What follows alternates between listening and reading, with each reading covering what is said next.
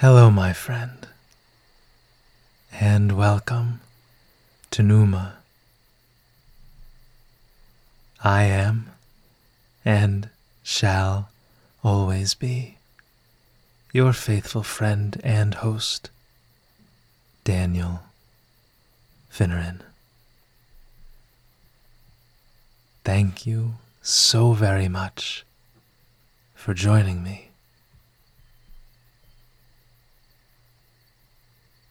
In this installment of Fall Asleep with Me, I'll be reading to you, dear friend and listener, George Eliot's masterpiece, Middlemarch,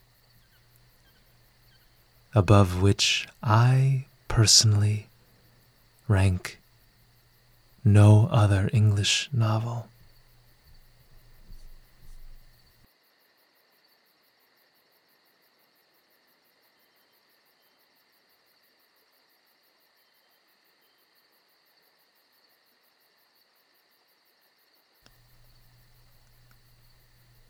This fabulous book, to which we'll dedicate the next half hour or so, is sure to put you at ease. Tomorrow morning, when you wake, fully rested and restored of life, I entreat you, dear listener, to subscribe to this channel and to share it with friends.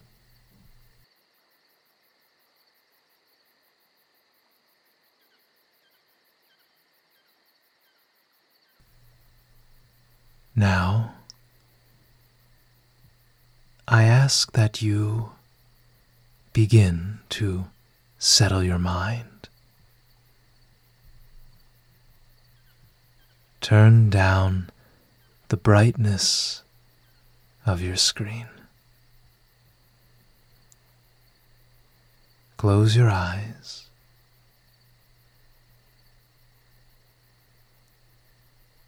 Concentrate on two things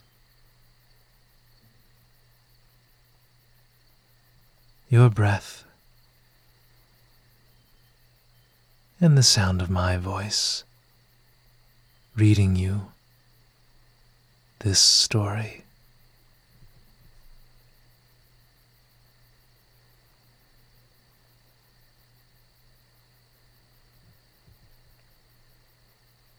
Chapter 82 My grief lies onward, and my joy behind. Shakespeare Sonnets.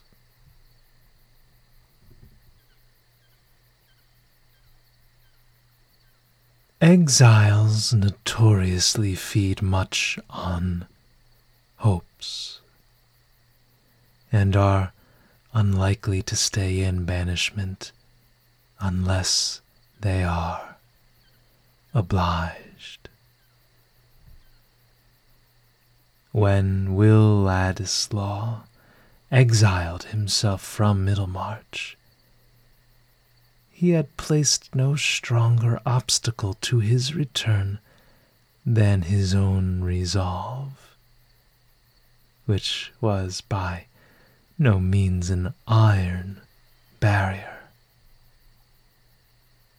but simply a state of mind liable to melt into a minuet with other states of mind, and to find itself bowing, smiling, and giving place with polite facility.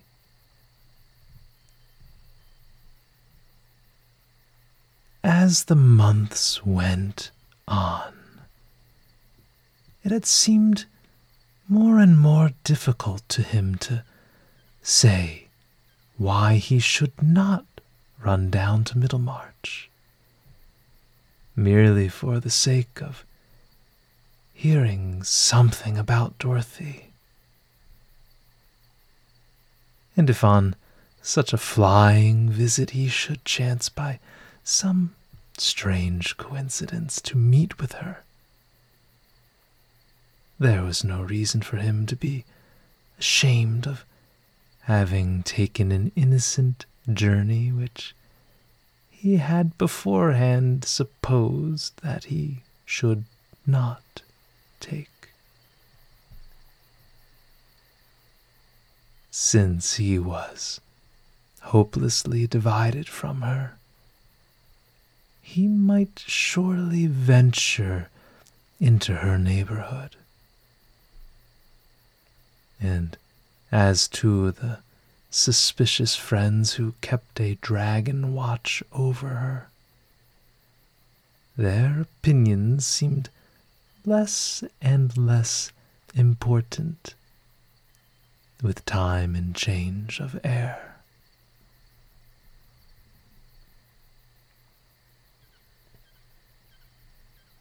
And there had come a reason quite irrespective of Dorothea, which seemed to make a journey to Middlemarch a sort of philanthropic duty.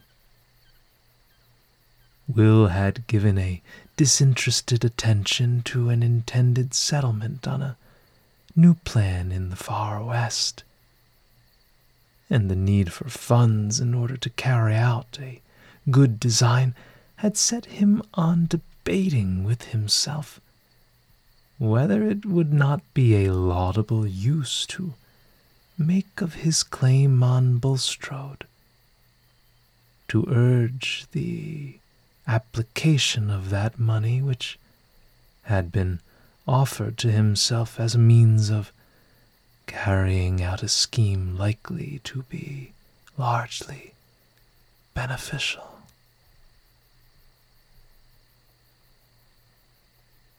The question seemed a very dubious one to Will, and his repugnance to again entering into any relation with the banker might have made him dismiss it quickly. If there had not arisen in his imagination the probability that his judgment might be more safely determined by a visit to Middlemarch.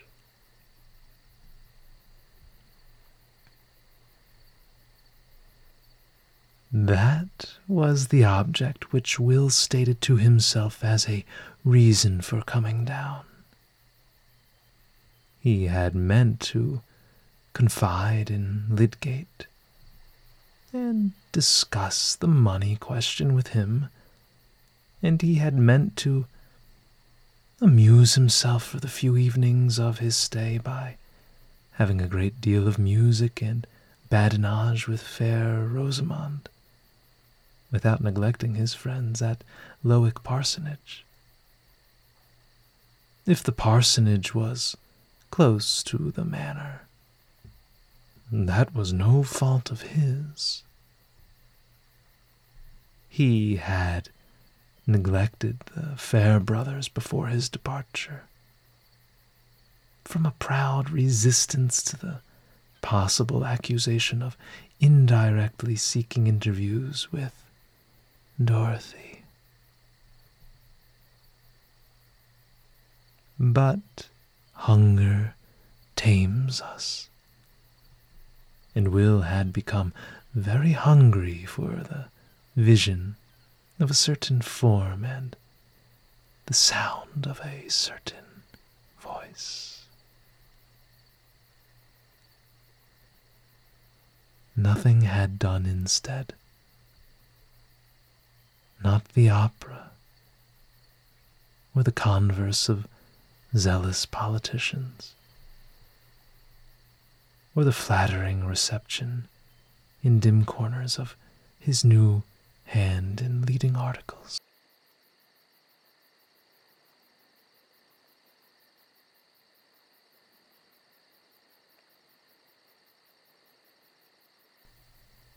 Thus he had come down foreseeing with confidence how almost everything would be in his familiar little world. Fearing, indeed, that there would be no surprises in his visit. But he had found that humdrum world in a terribly dynamic condition, in which even badinage and lyrism had turned explosive. And the first day of this visit had become the most fatal epoch of his life.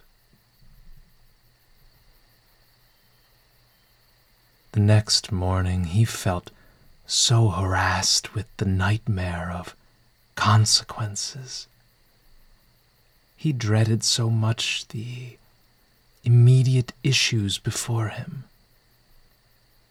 that seeing while he breakfasted the arrival of the Riverston coach, he went out hurriedly and took his place on it, that he might be relieved, at least for a day from the necessity of doing or saying anything in Middlemarch.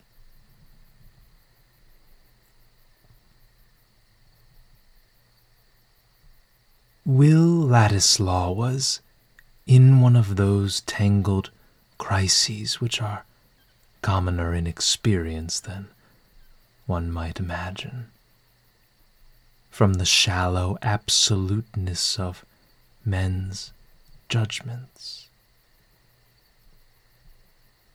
He had found Lydgate, for whom he had the sincerest respect, under circumstances which claimed his thorough and frankly declared sympathy. And the reason why in spite of that claim. It would have been better for Will to have avoided all further intimacy or even contact with Lydgate, was precisely of the kind to make such a course appear impossible.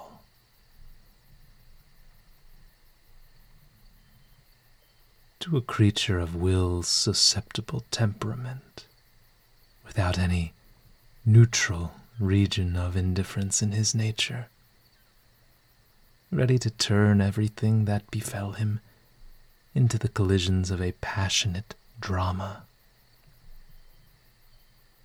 The revelation that Rosamond had made her happiness in any way dependent on him was a difficulty which his outburst of rage towards her had immeasurably increased for him. He hated his own cruelty, and yet he dreaded to show the fullness of his relenting. He must go to her again. The friendship could not be put to a sudden end and her unhappiness was a power which he dreaded.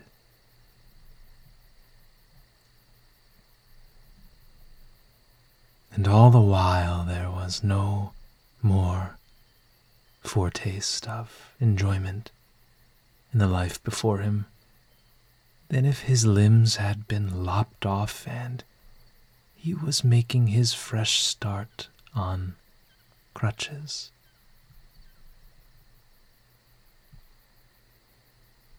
In the night he had debated whether he should not get on the coach, not for Riverston, not for London, leaving a note to Lydgate which would give a makeshift reason for his retreat.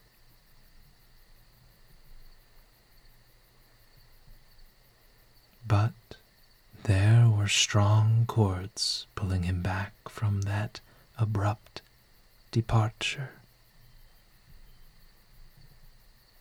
The blight on his happiness in thinking of Dorothea, the crushing of that chief hope which had remained in spite of the acknowledged necessity for renunciation was too fresh a misery for him to resign himself to it and go straight away into a distance which was also despair.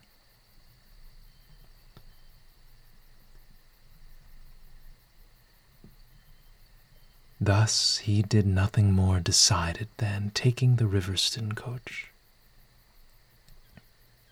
He came back again by it while it was still daylight having made up his mind that he must go to Lydgate's that evening. The Rubicon, we know, was a very insignificant stream to look at. Its significance lay entirely in certain invisible conditions. Will felt as if he were forced to cross this small boundary ditch. And what he saw beyond it was not empire, but discontented subjection.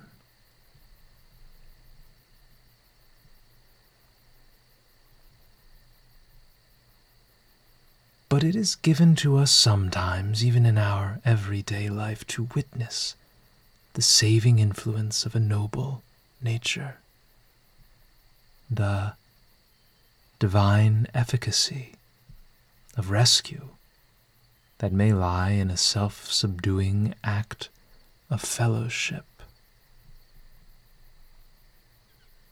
If Dorothea, after her night's anguish, had not taken that walk to Rosamond, why, she perhaps would have been a woman who gained a higher character for distinction. But it would certainly not have been as well for those three who were on one hearth in Lydgate's house at half past seven that evening.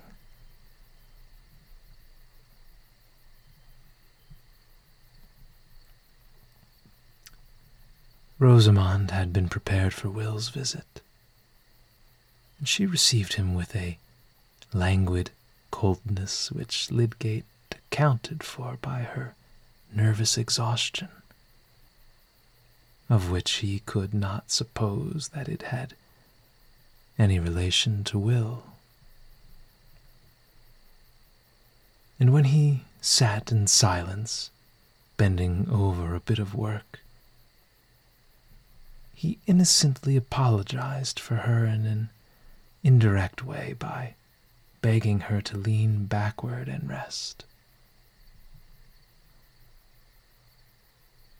Will was miserable in the necessity for playing the part of a friend who was making his first appearance in greeting to Rosamond, while his thoughts were busy about her feelings since the scene of yesterday, which seemed still inexorably to enclose them both, like the painful vision of a double madness.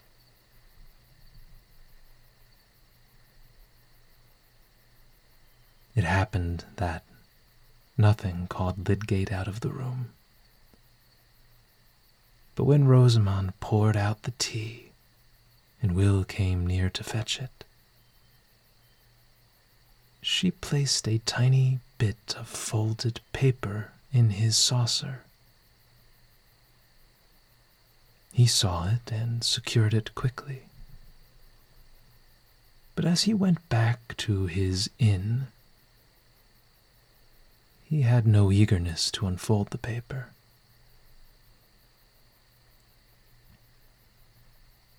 What Rosamond had written to him would probably deepen the painful impressions of the evening. Still, he opened it and read it by his bed candle.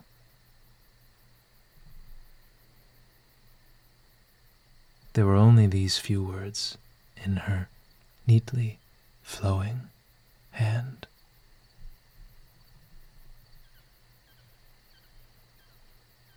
I have told Mrs. Casaubon that she is not under any mistake about you. I told her because she came to see me and was very kind. You will have nothing to reproach me with now. I shall not have made any difference to you.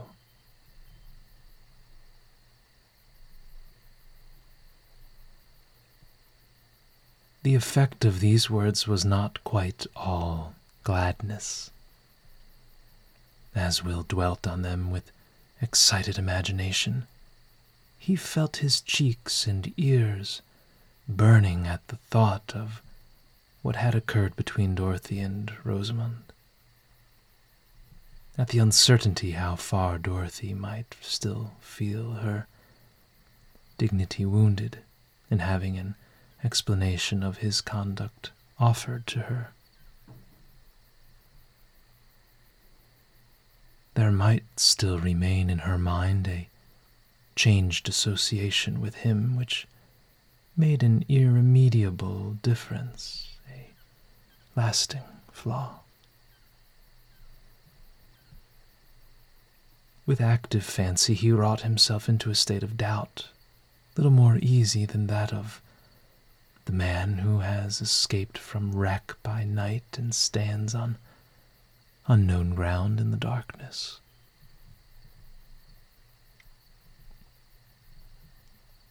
until that wretched yesterday, except at the moment of vexation long ago in the very same room and in the very same presence. All their vision, all their thought of each other had been as in a world apart, where the sunshine fell on tall white lilies where no evil lurked and no soul entered.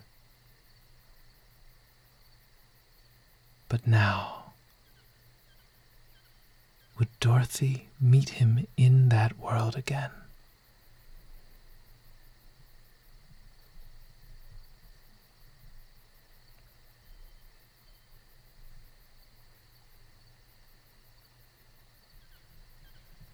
Chapter 83 Epigraph. And now good morrow to our waking souls, which watch not one another out of fear. For love, all love of other, sights controls, and makes one little room in everywhere.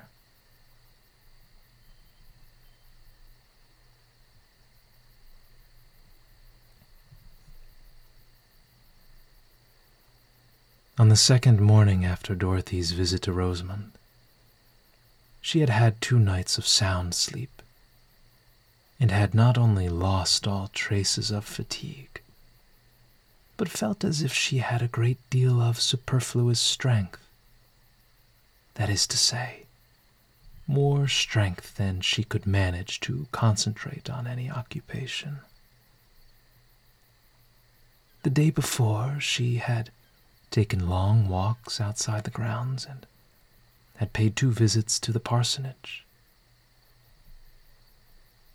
But she never in her life told anyone the reason why she spent her time in that fruitless manner.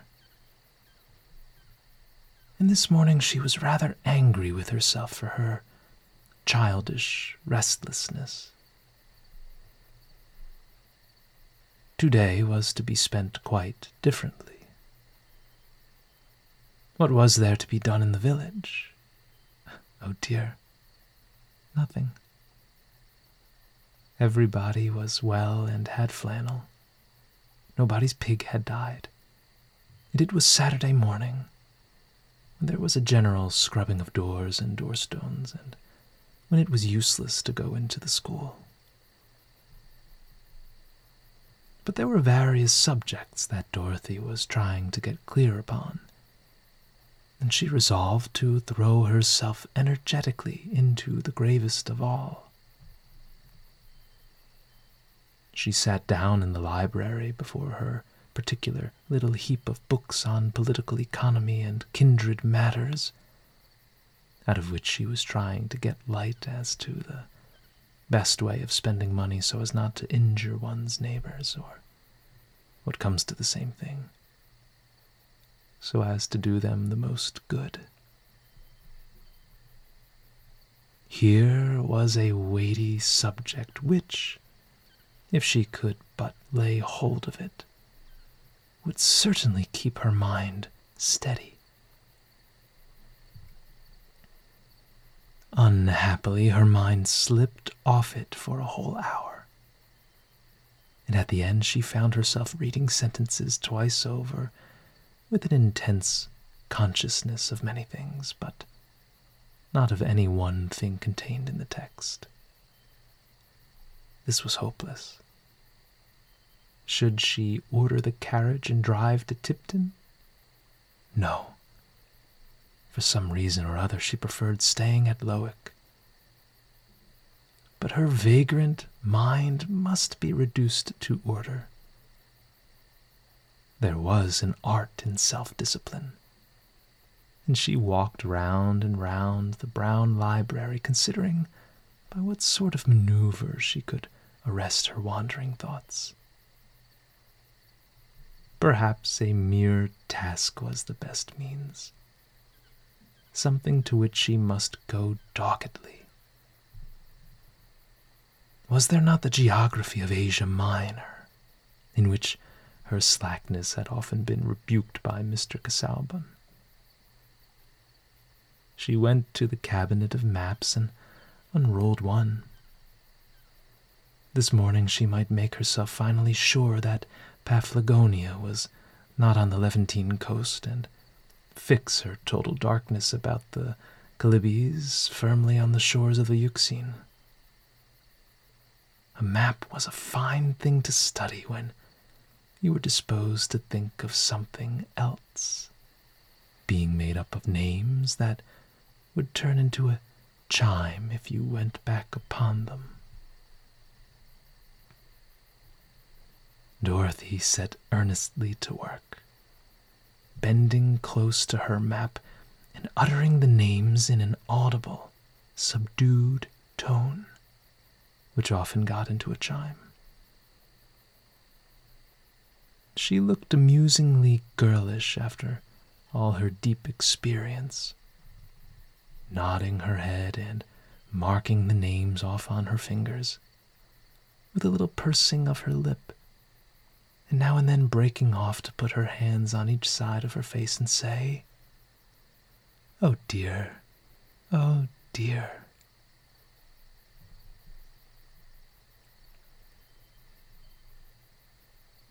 There was no reason why this should end any more than a merry-go-round. But it was at last interrupted by the opening of the door and the announcement of Miss Noble. The old lady, whose bonnet hardly reached Dorothea's shoulder, was warmly welcomed. But while her hand was being pressed, she made many of her beaver like noises, as if she had something difficult to say. Do sit down, said Dorothea, rolling a chair forward. Am I wanted for anything? I shall be so glad if I can do anything. I will not stay, said Miss Noble. putting her hand into her small basket and holding some article inside it nervously. I have left a friend in the churchyard.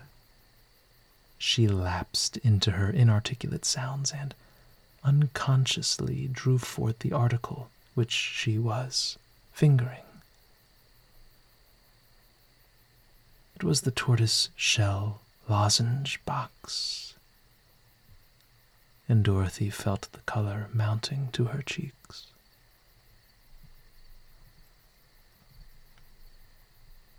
Mr. Ladislaw, continued the timid little woman, he fears he has offended you, and has begged me to ask if you will see him for a few minutes.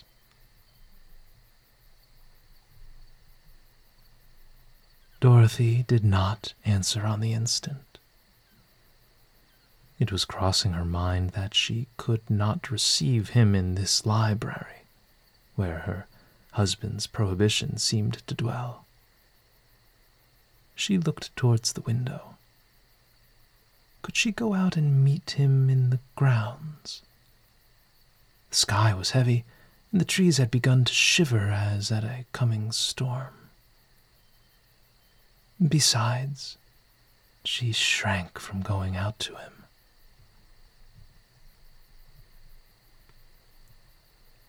Do see him, Mrs. Casaubon, said Miss Noble pathetically. Else I must go back and say no, and that will hurt him. Yes, I will see him, said Dorothea. Pray tell him to come. What else was there to be done? There was nothing that she longed for at that moment except to see Will. The possibility of seeing him had thrust itself insistently between her and every other object. And yet she had a throbbing excitement like an alarm upon her. A sense that she was doing something daringly defiant for his sake.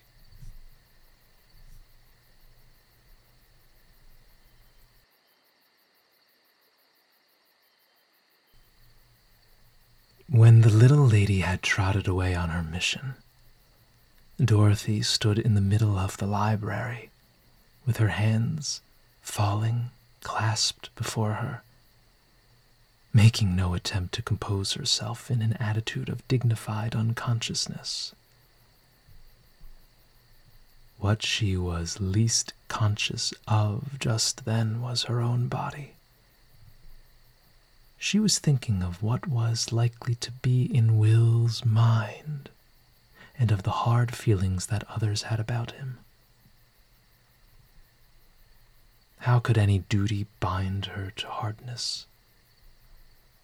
Resistance to unjust dispraise had mingled with her feeling for him from the very first. And now, in the rebound of her heart, after her anguish, the resistance was stronger than ever. If I love him too much, it is because he has been used so ill. There was a voice within her saying this to some imagined audience in the library. When the door was opened and she saw Will before her,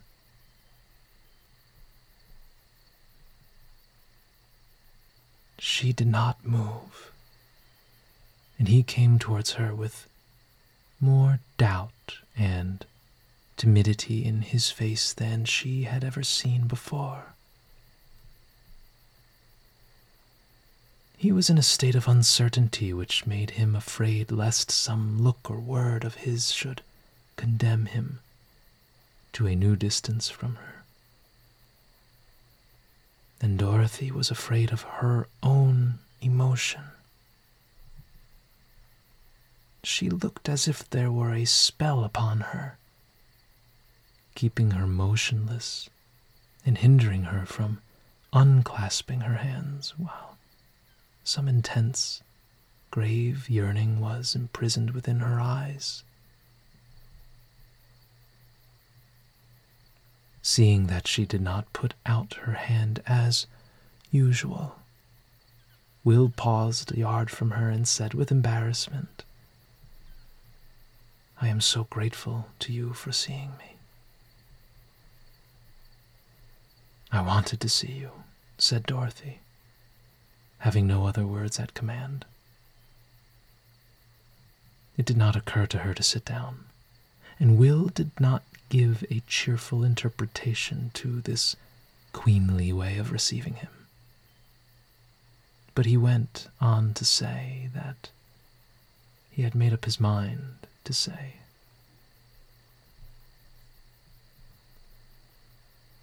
I fear you think me foolish and perhaps wrong for coming back so soon. I have been punished for my impatience. You know, everyone knows now, the painful story about my parentage. I knew of it before I went away, and I always meant to tell you of it if we ever met again.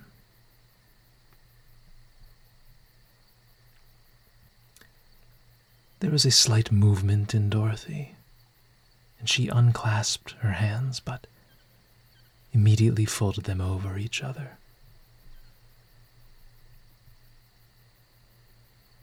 But the affair is matter of gossip now, Will continued. I wished you to know that something connected with it, something which happened before I went away, helped to bring me down here again. At least I thought it excused my coming. It was the idea of getting Bulstrode to apply some money to a public purpose. Some money which he had thought of giving me. Perhaps it is rather to Bulstrode's credit that he privately offered me compensation for an old injury. He offered to give me a good income to make amends. But I suppose you know the disagreeable story. Will looked doubtfully at Dorothea, but his manner was gathering some of the defiant courage with which he always thought of this fact in his destiny. He added, You know that it must be altogether painful to me. Yes, yes, I know, said Dorothea hastily. I did not choose to accept an income from such a source. I was sure that you would not think well of me if I did so, said Will. Why should he mind saying anything of that sort to her now? She knew that he had avowed his love for her. I felt that, he broke off, nevertheless. You acted as I should have expected you to act, said Dorothea, her face brightening and her head becoming a little more erect on its beautiful stem. I did not believe that you would let any circumstance of my birth create a prejudice in you against me though it was sure to do so in others, said Will, shaking his head backward in his old way and looking with a grave appeal into her eyes. If it were a new hardship, it would be a new reason for me to cling to you, said Dorothea fervidly. Nothing could have changed me, but her heart was swelling. It was difficult to go on. She made a great effort over herself to say, in a low, tremulous voice, But thinking that you were different, not so good as I had believed you to be. You are sure to believe me better than I am in everything but one, said Will, giving way to his own feeling in the evidence of hers. I mean, in my truth to you. When I thought you doubted of that, I didn't care about anything that was left. I thought it was all over with me, and there was nothing to try for. Only things to endure.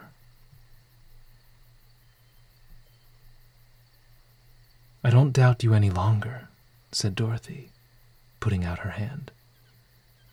A vague fear for him impelling her unutterable affection.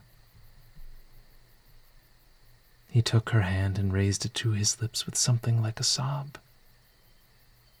But he stood with his hat and gloves in the other hand and might have done for the portrait of a royalist. Still, it was difficult to loose the hand, and Dorothea, withdrawing it in a confusion that distressed her, looked and moved away.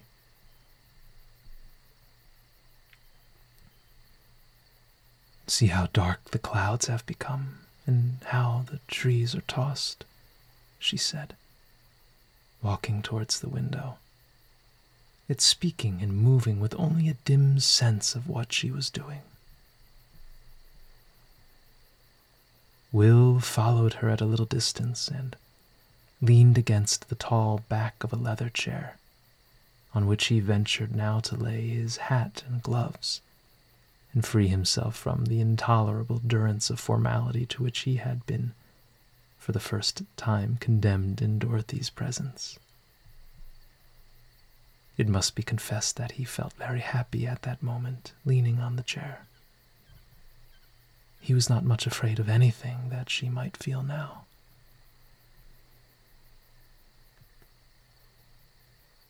They stood silent not looking at each other, but looking at the evergreens which were being tossed and were showing the pale underside of their leaves against the blackening sky. Will never enjoyed the prospect of a storm so much. It delivered him from the necessity of going away. Leaves and little branches were hurled about, and the thunder was getting nearer. The light was more and more somber, but there came a flash of lightning which made them start and look at each other, and then smile. Dorothea began to say what she had been thinking of.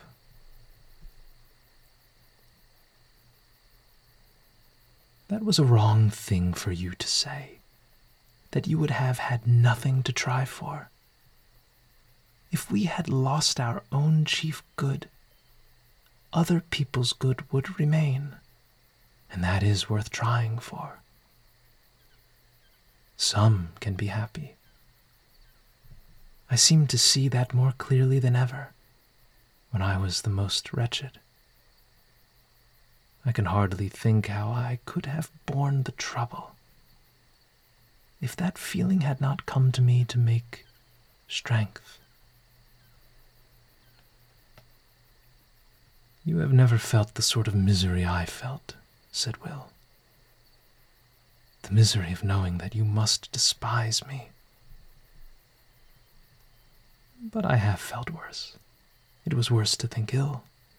Dorothea had begun impetuously, but broke off.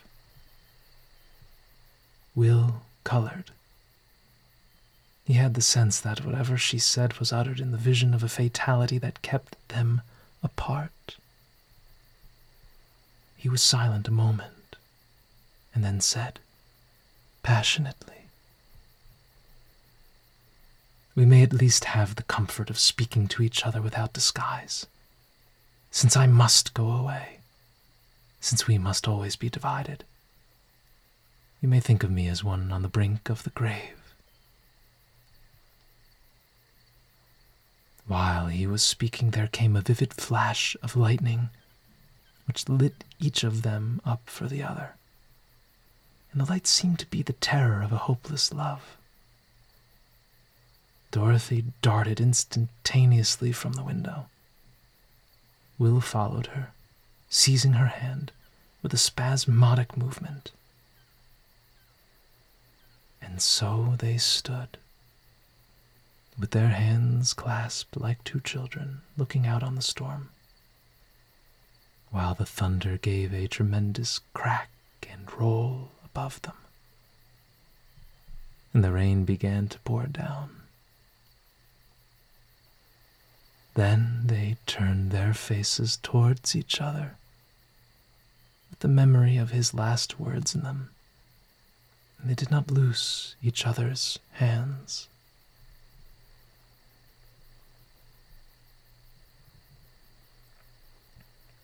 There is no hope for me, said Will. Even if you loved me as well as I love you even if I were everything to you, I shall most likely always be poor. On a sober calculation, one can count on nothing but a creeping lot. It is impossible for us ever to belong to each other. It is perhaps base of me to have asked for a word from you. I meant to go away in silence but I have not been able to do what I meant.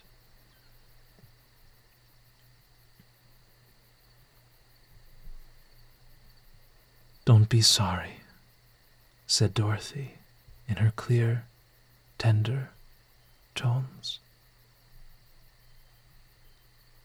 I would rather share all the trouble of our parting.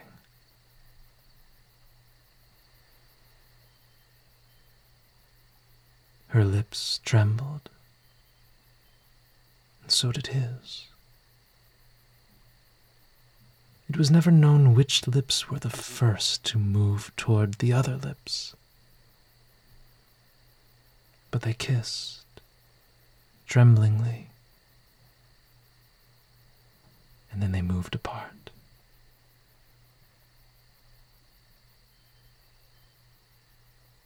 The rain was dashing against the window panes as if an angry spirit were within it. And behind it was the great swoop of the wind. It was one of those moments in which both the busy and the idle pause with a certain awe.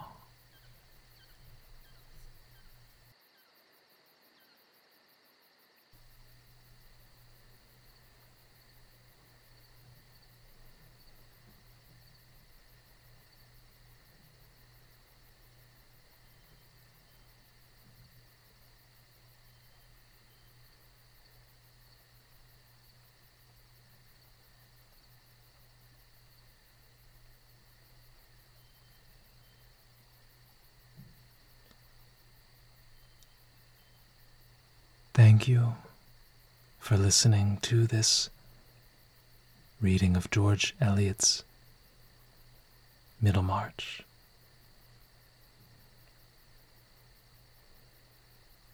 Sweet dreams